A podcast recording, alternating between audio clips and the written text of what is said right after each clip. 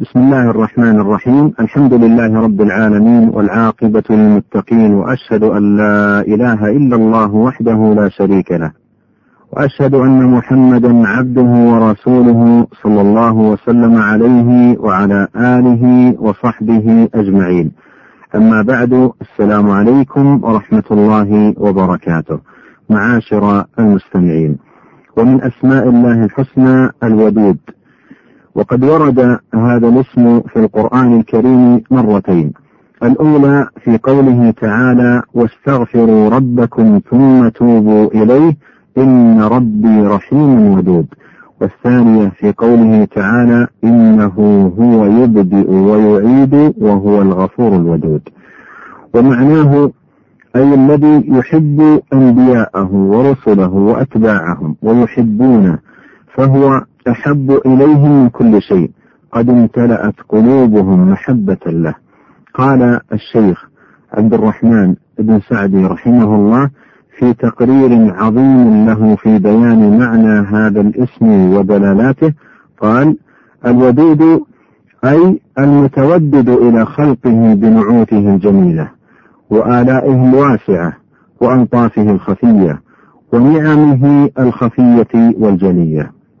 فهو الودود بمعنى الواد وبمعنى المودود يحب أولياءه وأصفياءه ويحبونه فهو الذي أحبهم وجعل في قلوبهم المحبة.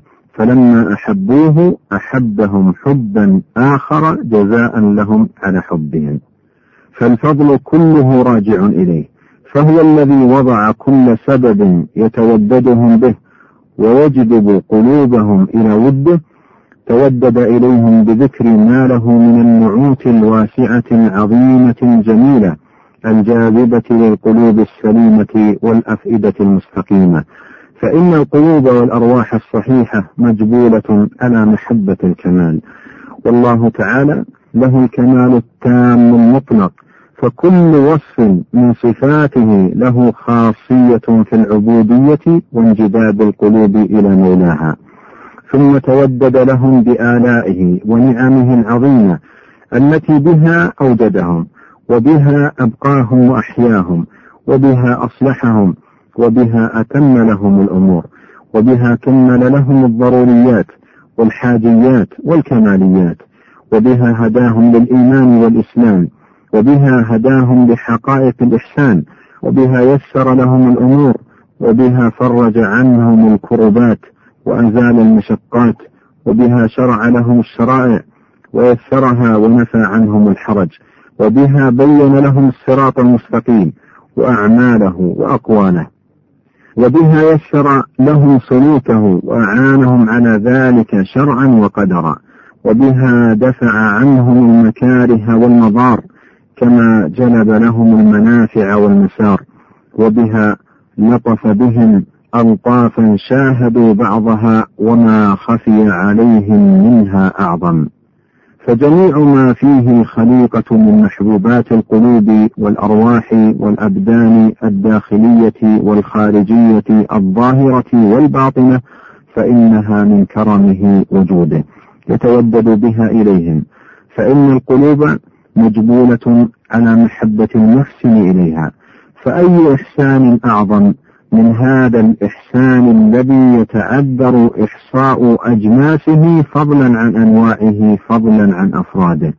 وكل نعمة منه تتطلب من العباد أن تمتلئ قلوبهم من مودته وحمده وشكره والثناء عليه. ومن تودده سبحانه أن العبد يشرد عنه فيتجرأ على المحرمات ويقصر في الواجبات والله يستره ويحلم عنه ويمده بالنعم ولا يقطع عنه منها شيئا ثم يقيض له من الأسباب والتذكيرات والمواعظ والإرشادات ما يجلبه إليه فيتوب إليه وينيب فيغفر له تلك الجرائم وينهو عنه ما أسلفه من الذنوب العظائم ويعيد عليه وده وحبه. ولعل هذا والله أعلم سر اقتران الودود بالغفور في قوله تعالى وهو الغفور الودود ومن كمال مودته للتائبين أنه يفرح بتوبتهم أعظم فرح يقدر وأنه أرحم بهم من والديهم وأولادهم والناس أجمعين. وأن من أحبه من أوليائه كان معه وسدده في حركاته وسكناته وجعله مجاب الدعوة وجيها عنده. كما في الحديث القدسي لا يزال عبدي يتقرب إلي بالنوافل حتى أحبه. فإذا أحببته كنت سمعه الذي يسمع به وبصره الذي يبصر به ويده التي يبطش بها ورجله التي يمشي بها. ولئن سألني لأعطينه ولئن استعاذني لأعيدنه. وما ترددت عن شيء أنا فاعله ترددي عن قبض نفس عبد المؤمن يكره الموت وأكره مساءته. وآثار حبه جل وعلا لأوليائه وأصفيائه عليهم لا تخطر ببال ولا تحصيها الأقلام. وأما مودة أوليائه له فهي روحهم وروحهم وحياتهم وسرورهم وبها فلاحهم وسعادتهم بها قاموا بعبوديته وبها حمدوه وشكروه وبها لهجت ألسنتهم بذكره وسعت جوارحهم لطاعته وبها قاموا بما عليهم من الحقوق المتنوعة وبها كفوا قلوبهم عن التعلق بغيره وخوفه ورجائه وجوارحهم عن مخالفته. وبها صارت جميع محابهم الدينية والطبيعية تبعا لهذه المحبة. أما الدينية فإنهم لما أحبوا ربهم أحبوا أنبياءه ورسله وأولياءه وأحبوا كل عمل يقرب إليه وأحبوا ما أحبه من زمان ومكان وعمل وعامل. وأما المحبة الطبيعية فإنهم تناولوا شهواتهم التي جبلت النفوس على محبتها من مأكل ومشرب وملبس وراحة على وجه الاستعانة بها على ما يحبه مولاهم. وأيضا فكما قصدوا بها هذه الغاية الجليلة فإنهم تناولوها بحكم امتثال الأوامر المطلقة في مثل قولهم كلوا واشربوا ونحوها من الأوامر والترغيبات المتعلقة بالمباحات والراحات. فصار السبب الحامل لها امتثال الأمر والغاية التي قصدت لها الاستعانة بها على محبوبات الرب.